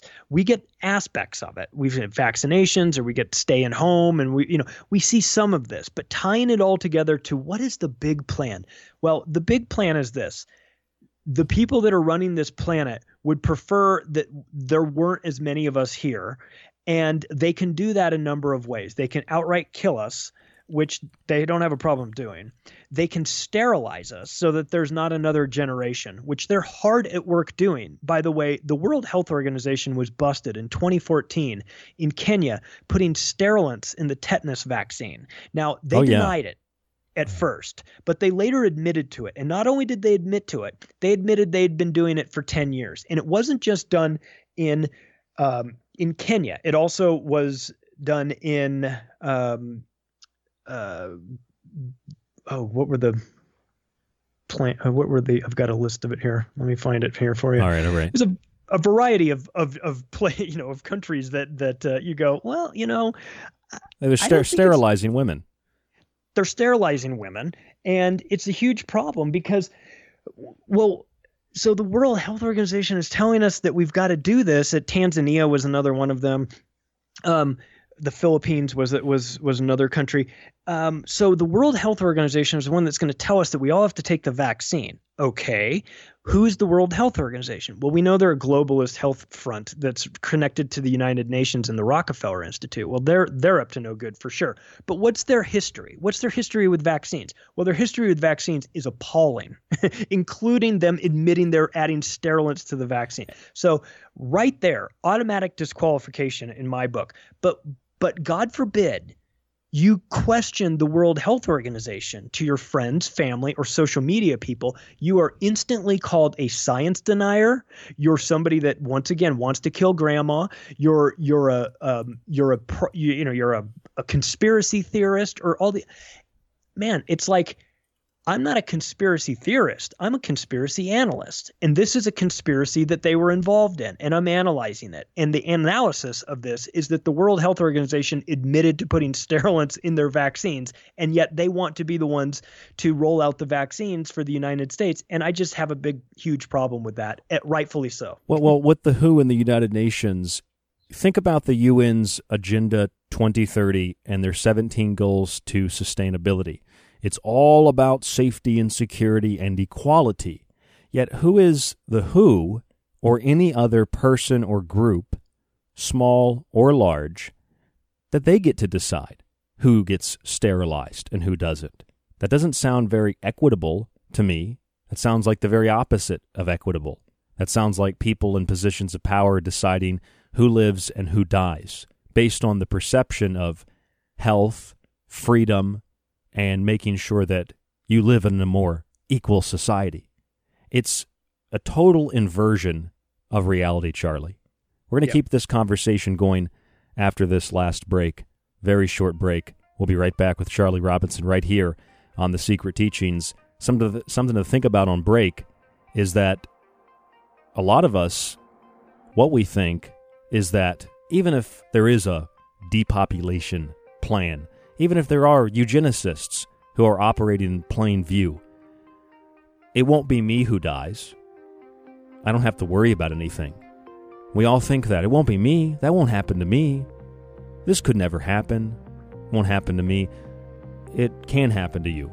It is happening to us. Even as a byproduct of negligence, even as a byproduct of, of ignorance, chemicals and water, toxins in the environment, just from simple pollution, cause enough harm to us. And we don't even think about those kinds of things. We're more focused on climate change rather than pollution. We're more focused on viruses rather than nutrition. This is a perception that needs to change if any lasting change is going to be enacted. I'm Ryan Gable. This is The Secret Teachings. More after this with Charlie Robinson.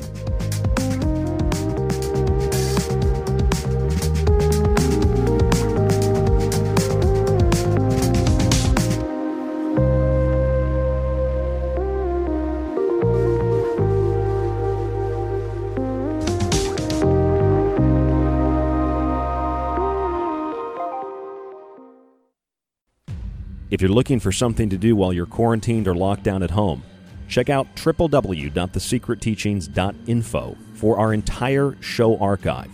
There you'll find every single broadcast after it airs, and you can download and stream every single one of those shows with great guests and timeless subjects. Right now, it's only $35 for a one year subscription to the archive and a free copy of one of my books with free shipping in the United States. It supports the secret teachings, the Fringe FM, and it supports you. You can also check out my three books independently Occult Arcana, Food Philosophy, and The Technological Elixir. Read reviews and see the books at www.thesecretteachings.info. Whether you subscribe, purchase a book, or you simply listen to the show five nights a week, it's a great way to stay informed and to be entertained. Again, that's www.thesecretteachings.info thesecretteachings.info or find us on Facebook at facebook.com forward slash the secret teachings and shoot us an email at rdgable at yahoo.com.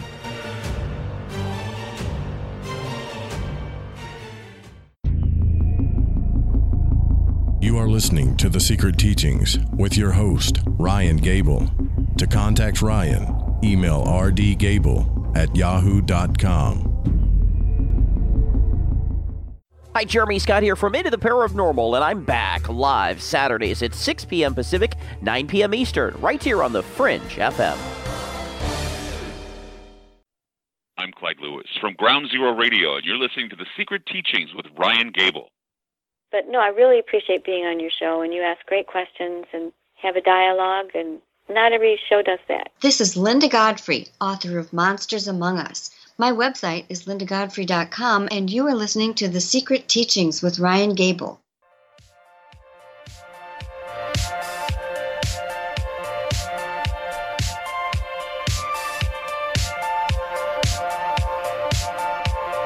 I'm Ryan Gable, and you're listening to The Secret Teachings right here on The Fringe FM. The Fringe.fm is the network website. Our website is www.thesecretteachings.info. If you go there today and subscribe to the archive, it's only $35 and you get a one year subscription with that subscription and one copy of one of my books. It's a free copy with the subscription and it's free shipping in the United States. We do ship overseas though. Costs a little bit more because of obviously the international rates.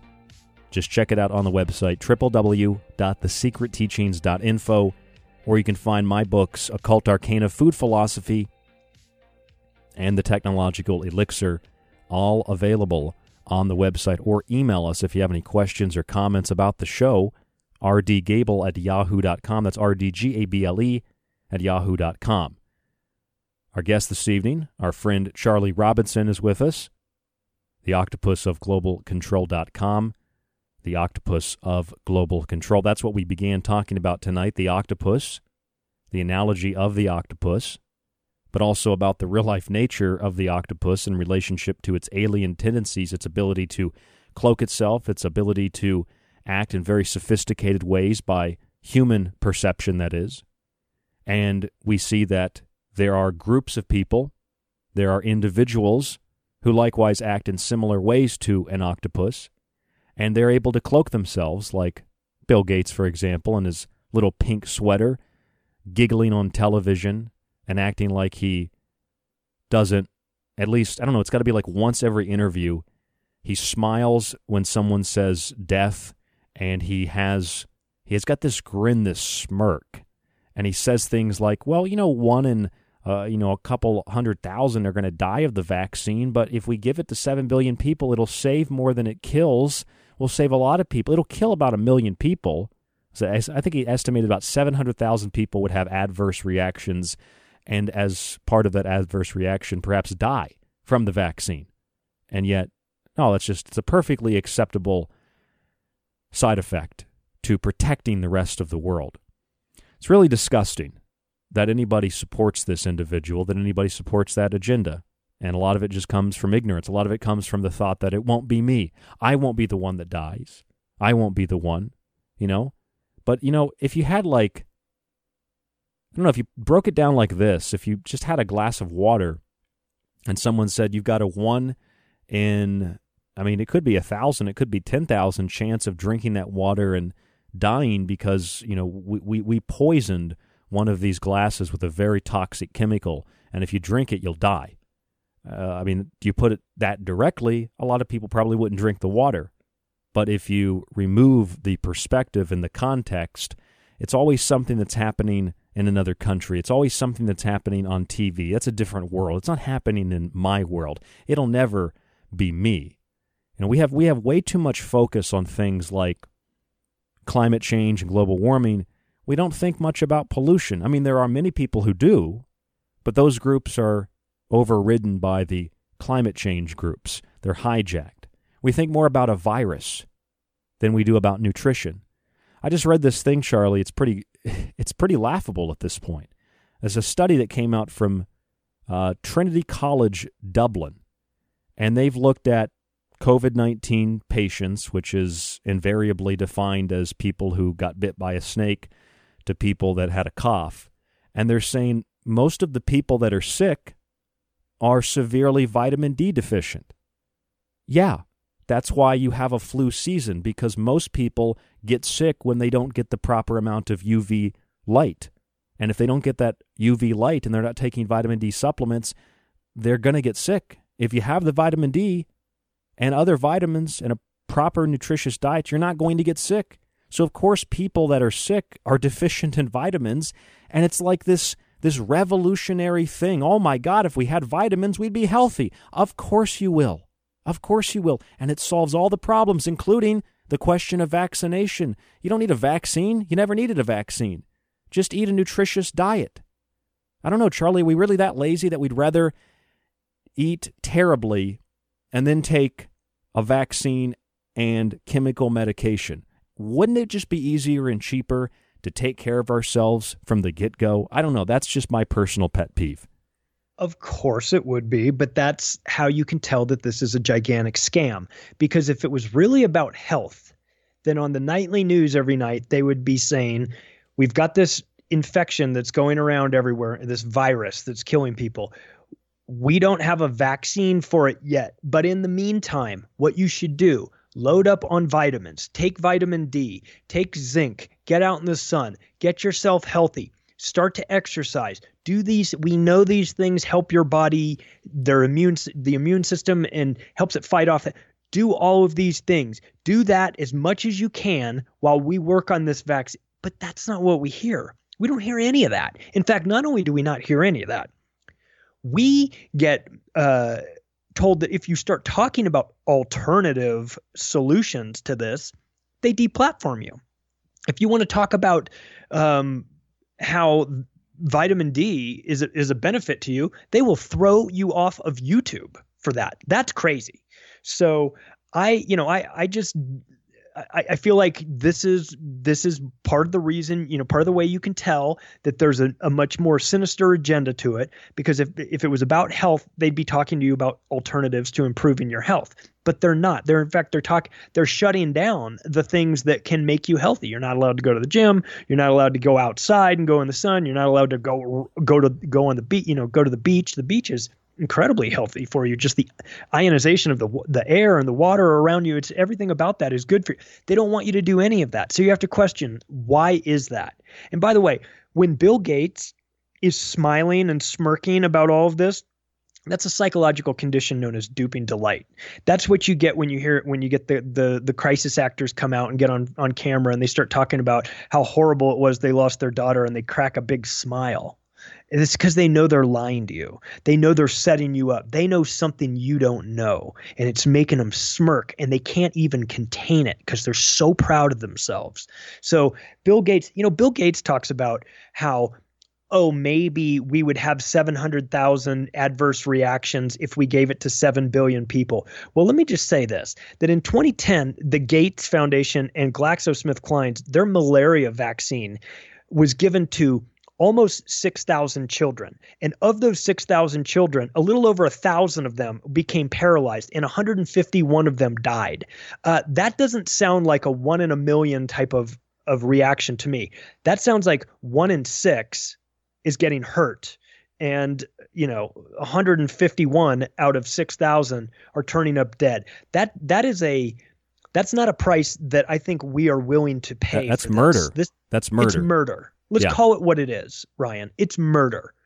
And they keep getting you know they keep getting busted for these sorts of things. Um you know it, his and I know that people say, well, you you know, you're you're hard on Bill Gates and and he's just this guy, he's trying to save the planet and he's trying Okay, let's go back to the legendary TED talk that he gave that everyone is talk eh, well, all of us that we've been talking about for years and years and years where he stands on that stage and he's got an equation behind him on the big screen and he says if we do a really good job with our vaccination programs, we ought to be able to lower that number, meaning global population by about 10 or 15%. So we're talking about a billion people.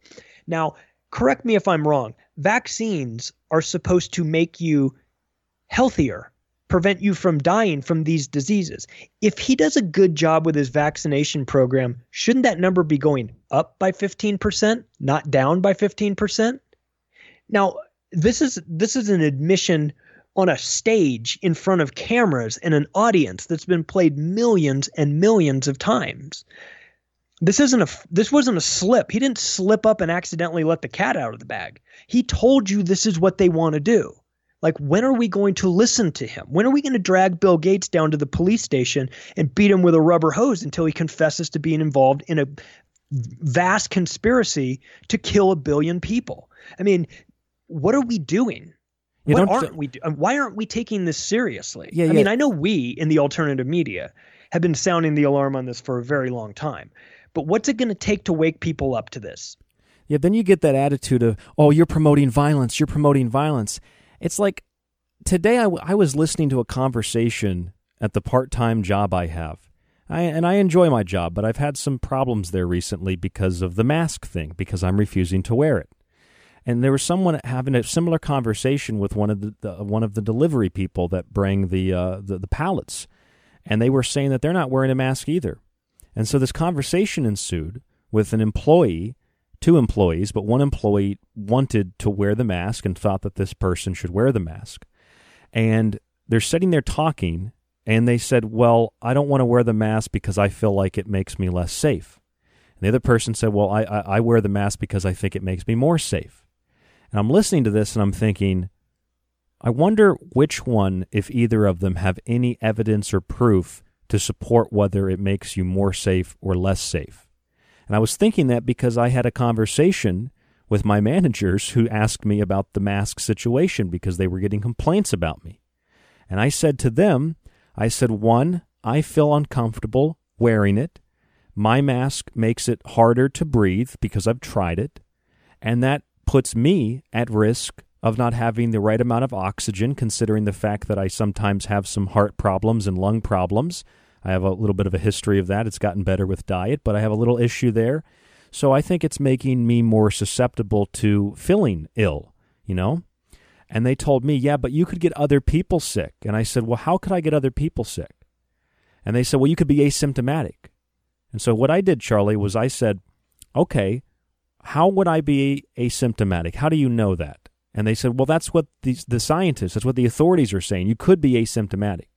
And I said, Yeah, I, I could be a lot of things. I, I, I could also be carrying a chemical weapon with me right now, right? I could, I could be a lot of things. I said, But that study that you're talking about was a German study. I, I always come well prepared, Charlie. I'm ready to go.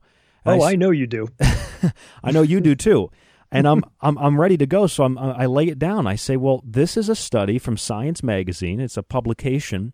And they show that the original German study on asymptomatic delivery was flawed. And they looked at it and said, Yeah, but you could still get other people sick because you're asymptomatic. And I said, You didn't look at the paper. Look a little closer. The study was flawed. It, they didn't even talk to the people who were sick. They just assumed that they had transmitted it. That's in the official report. So there's no evidence of asymptomatic transmission. And even if there was, if I am healthy and I am eating a nutritious diet and I am always washing my hands and making sure my environment's clean. That's how I always live. Not totally sterile, but I clean things, I take care of myself. I'm in a better position not to get sick than the people wearing masks who are doing a number of things. One, they're not eating a nutritious diet. That makes them susceptible to getting sick, not my existence without a mask. And two, they're wearing a mask. And I told the person, my manager talking to me, I said, How many times have you touched your mask since we've sat down here? He said, I don't know. And I said, I- have counted. You've touched your mask over two dozen times. You are sitting there touching your mask, touching other things, touching your mask. I've touched my mask zero times. So, because I don't have a mask, I touched my face zero times sitting here. I said, You are touching your face and touching other things. That's another thing that makes you sick. Don't you see along with the scientific evidence, I had a British medical journal and some other things I set before him and showed him. And despite all the evidence, all the information, their response was, no, this is what authorities want us to do, so we'd like you to do it. And I said, but these are still, I mean, the British Medical Journal, very prestigious. These are medical authorities, too. These are authorities. Why are you not listening to them? Well, that's not what Dr. Fauci said. And it's just like, I, I don't even know what to do, Charlie. It's like, uh, you know what? You want to play, you know what? It's going to be like idiocracy. You want to play that game? I can't have a reasonable conversation with you. Then here's the deal. If other people are uncomfortable with me not having a mask, I'm uncomfortable with them having a mask. Let's make it a matter of principle. Their opinion, my opinion, just as valid. And that seemed to get through more so than all the actual evidence I showed. I don't know what that is, buddy. Well, it's an interesting thing that happens, and I d- kind of describe it like the way when you watch the Olympics and you watch downhill skiing. The first skier that goes down, their time is the is set, that's first place. It's the lead time. Everybody else is sat, you know, has to beat that time, and it's like that with the official narrative. The first narrative that's thrown out there, whether it is crazy, like 19 Arab hijackers armed with box cutters flew four planes wildly off course and then crashed them into buildings. It doesn't even matter how preposterous the story is, as long as it's the first one and it comes from an official source like the mainstream media. Every other opinion, story, set of facts is saddled with the responsibility of trying to knock that first story off the the the top of the heap. And people take the first story they hear and they they just grab onto it and they don't want to let go because that is how they initially use they use that information to shape their view of this current situation. That's how they've anchored themselves into it. That's how it is. This is how everything works. I'm going to tie myself to that. And then anything that anything contrary to that gets gets knocked out of the way. The people will defend the initial story so hard without even checking to see if if if it's based in reality. It's a fascinating and weird uh, situation that happens all the time, and we've got to get people. First of all, we've got to get people to stop looking at the mainstream corporate horror media as some sort of authority on anything. They are not on your side. They don't want what's best for you. They're selling an agenda. The people you might like, hey, Anderson Cooper's nice. He seems like a sweet guy. Anderson Cooper is reading a script, okay? He's reading a script. It came from his boss. If he goes off of that script, he will be fired. You know, for, if he goes off of it for too long, I mean, there's little ways you can get a little flexibility here and there. But if Anderson Cooper, let's just say, all of a sudden decides that tonight on this broadcast, he's going to do a deep dive into the dangers of vaccines. He just decides that. He's going to do that. Tomorrow morning, the president of Merck will be in Jeff Zucker, the president of CNN's office, threatening to pull $2 billion worth of advertising until he gets a hold of his guy, Anderson Cooper, and tells him to shut the hell up. So if you think that you're going to turn on your nightly news and get an accurate version of reality, you're already at a disadvantage. You're fooling yourself. It's not going to happen. They have an agenda they may tell you that the weather that it's going to rain tomorrow and then tomorrow it rains and you go well i got that from the news and but yeah and they may and they may do a story that that they that the firemen rescued a kitten from a tree and it's great and we're going to end it on that no it's all uplifting and everything but you know they're going to lie to you about all the other important things they're going to lie they're going to lie to you about syria they're going to lie to you about china they're going to lie to you about the the the virus situation because that's what they do. Because they read scripts and they follow the agenda that is given to them from above. So it's tempting to say, well, I want to get my news from an official source because we we we uh, associate official with being accurate, and that's not the case all, all the time.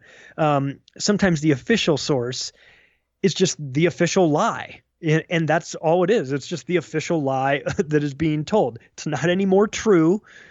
If you get it from somebody, you know, if somebody gets the information from you, they may discount it because you're not on MSNBC. I'm not an authority. Like, if you were saying the same things on MSNBC, they'd believe you.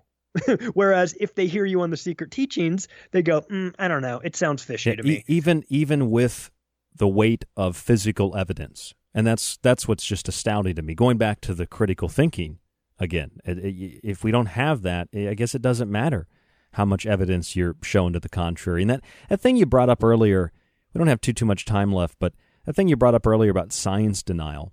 That's another one of the things that, that I've gotten into into with people about the mask thing. They're they're like, well, you know, you could get people sick. And I say, well, how am I going to get people sick? Well, you could. I mean, you know, and they don't go directly to this, but they're like, what are you denying science? And it's it's like, what do you mean denying science? I'm I'm reading the medical journals where they're saying don't wear a mask for a long period of time. It's actually more toxic to your body. It's damaging to your lungs. Don't wear a mask.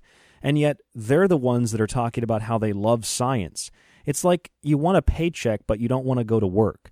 You want you you you want a championship ring but you don't want to go to practice and you don't want to go to the games and you don't want to participate. You want you want to be a scientist but you don't actually want to do any of the work. And it's just right. it's that it's I see a parallel in this to you know the groups Charlie you've seen the protesters or whatever they're doing demonstrators protesters and they're like you know we just want to go back to work and 99% of them are not Trump supporters per se or QAnon conspiracy theorists or anything of a political nature. They're just Americans that are like, I got to pay my bills. I, I got to, I, I want to go back to work. You know, I got to feed my family, et cetera, et cetera, et cetera. And it's funny because the people that want to go back to work and they want to build something, they want to create something, they want to see their friends, they want to see their family, they want to be a part of a community, they just want to get back to a relatively normal life. And the people that want to stay inside, not produce, they want to have everything handed to them, they want to stay under lockdown, are telling the people that want to go out and produce and they want to be productive, they want to be a part of society, they're telling them that they're fascists. Have you heard that? You're a fascist yeah. because you don't want you don't want to be, you know, locked down. Get back inside. You're a fascist for going outside. It's like it's completely reversed, Charlie. They're not fascists. They're people that are doing risk assessment. They're saying okay, the percentage, the chance of me dying from this disease is X percent. Uh, the chance of me losing my life savings, losing my business that I've built, and starving to death, that's higher than catching this virus. Therefore, I'm willing to take my chances. I'll go out there and get, I want to get back to work because I might catch the virus. I might. But if I don't go to work, if I don't get my business back up and running, I will definitely be broke. And I will definitely be sick and I will probably be in a worse position from that. So it's not it's not fascism. It's not inconsiderate uh, behavior towards everybody. Listen, if you're if you're still scared of this whole thing, then you can stay in your house. Nobody's telling you you have to come outside. Stay in your house. Stay in your house forever, as far as I care. I mean, if it makes you feel, listen, if you're honestly compromised, you have issues with your health, and you're afraid of this, well, okay, do what you need to do. But frankly, you should have been doing it every single flu mm, season because Bingo. you're just as uh, susceptible to the flu. I mean, we're we're we're pr- probably talking about a similar thing. Now, I'm not a scientist. I don't know the ins and outs of whether or not this is the flu, whether it's a a, a more dangerous version of the flu, somewhere in between. I don't know the answer to that, but I do know that the the models and the panic that was sold to us uh, is not matching up with the reality. Fraudulent. And I knew it wasn't going to, um, because I know. I know how the media and the government, when they get together, I know how they work. They, they, their weapon of choice is disinformation and fear, and they're very good at using it to sway the, the decision making of the population. And they don't have to get everybody to believe it. They don't have to get everybody on board. They just have to get enough people on board to make it socially unacceptable for you to go against the the the masses. And then they'll let the social peer pressure take hold and do its thing at that point. And that's what they've done. They've created this system where where everybody is watching each other. Um, and and we've walked we've walked into this this trap and we're at, and we're and we're coming you know one of the things I, that I I that that I noticed and and I this is a projection of mine and and you may or may not agree with it but when I started to see the uh, placement of first responders like nurses and doctors on pedestals where they were applauded or people were going out on their balcony and banging pots and pans at eight o'clock every, every I thought this is so unorganic. You know this is such a such a contrived thing that what is the setup for? And it occurred to me you're going to put these people on a pedestal the same way in 2002 and 2003 you put the troops on a pedestal. You know support the troops yellow ribbons flags on your cars all these things. Support your veterans. When they come home oh we have to you know yeah you want to get on an airplane? Baby you know families traveling with small children and military active duty military please board the plane first. There are our heroes this deification of these people. And i see it happening with the nurses and doctors. And the and i'm thinking the reason why they're putting them on the pedestal is to give them superhero status so that you don't question them. Because when the mandatory vaccinations come who's going to be administering them those people, those heroes of yours that are on the pedestal that you've been clapping for every single night. They wouldn't do you wrong. They're heroes. You clap for them. They're the first responders. We love them. They would never give you an injection with something that might harm you. It's con- conditioning, conditioning, Yep. and, and maybe if not nurses and doctors, maybe the military. Here's what Donald Trump had to say about that earlier. Yeah, I think we're going to have a vaccine by the end of the year. We're doing very well with the vaccine. And I will tell you something I just literally left a meeting. We're mobilizing our military and other forces, but we're mobilizing our military on the basis that we do have a vaccine. You know, it's a massive job to give this vaccine. Our military is now being mobilized. So at the end of the year, we're going to be able to give it to a lot of people very, very Give it to a lot of people very, very rapidly. So, Charlie Robinson, our guest tonight, lots of things going on, Charlie. Masks, we can't see each other's faces, social distancing, we're not supposed to get close to each other. The New York Times reported that, uh, well, if you're a man, you should take estrogen to protect yourself. And they're saying in NBC, CNBC News that you shouldn't have sex because sperm contains the coronavirus. And you put all this stuff together with robot dogs and machines and contact tracing, and this is a dystopian nightmare. The only way of which we can prevent ourselves from falling into a deeper nightmarish slumber is by becoming aware of it. It is not negative. It is only negative if we acquiesce to the terrors and to the horrors of authoritarianism, believing that this will actually save us because it doesn't. It destroys you and everybody else in the end. Charlie, thank you so much for joining us this evening. Thanks, Ryan. Thanks for having me. I appreciate it anytime. Yep. What's the website? The website's theoctopusofglobalcontrol.com. My book is available there in digital format from me. If you like the paperback, you can get it at Amazon or Barnes and Noble. And uh, my podcast is called Macro Aggressions, available wherever podcasts are served, and also on David Icke's Ickonic video platform. Excellent, Charlie Robinson, the Octopus of Global Control. We'll have to have you back, uh, have you back again somewhat soon. Time just goes perceptually so fast. I don't know if you know what we talked about tonight. It was a blur. Go back and listen to it myself. The show will be in the archive at thesecretteachings.info. Again, Charlie Robinson, I'm Ryan Gable. This is The Secret Teachings on the Fringe FM. Facebook.com forward slash The Secret Teachings. rdgable at yahoo.com. Stay safe, stay informed, and we'll talk to you in the next broadcast.